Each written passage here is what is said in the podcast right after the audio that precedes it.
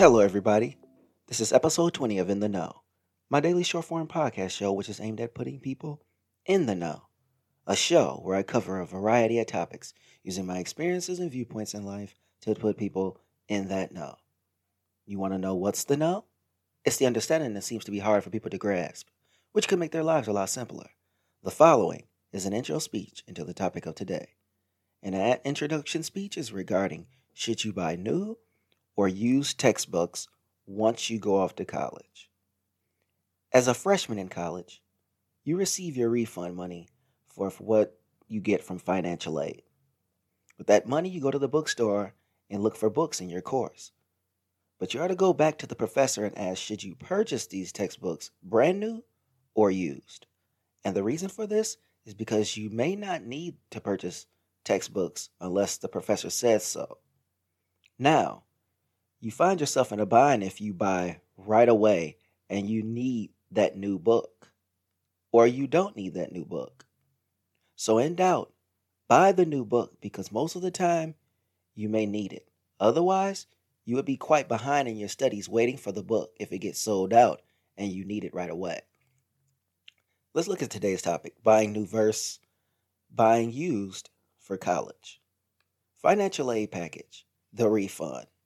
This is used to pay for the books. You can also buy other materials notebooks, pens, pencils, a daily planner, loose leaf, binders, markers, highlighters, printing paper, and folders. People also use it to get other personal items that they need, such as body products, food. If you live off campus, people put it towards their rent. Let's look at the bookstore for a second. What is at the bookstore? Well, mainly it's the bookstore where you get your textbooks for the courses that you're going to be taking for the semester. You have all other writing materials, like the writing utensils you use. You have software for classes that are downloadable for your computer. But it's also a store where you can buy apparel for, from the university sweatshirts, hoodies, university pants, t shirt, hats. You have other items that you can purchase such as backpacks, uh, degree plaques once you graduate from college, university coasters, university posters, um, sunglasses, socks, those type of things that are all sold in the bookstore. Let's look at new books. The professor need. A lot of professors will encourage you to purchase the book brand new because it may be more up to date information than the used book. You may also have to purchase the new book because there's an additional book that comes with the main book.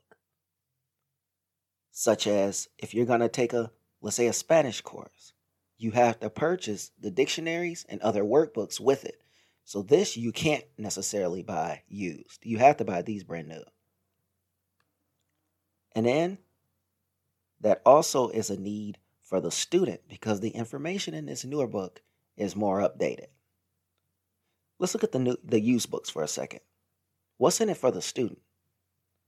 Straightforward, simple.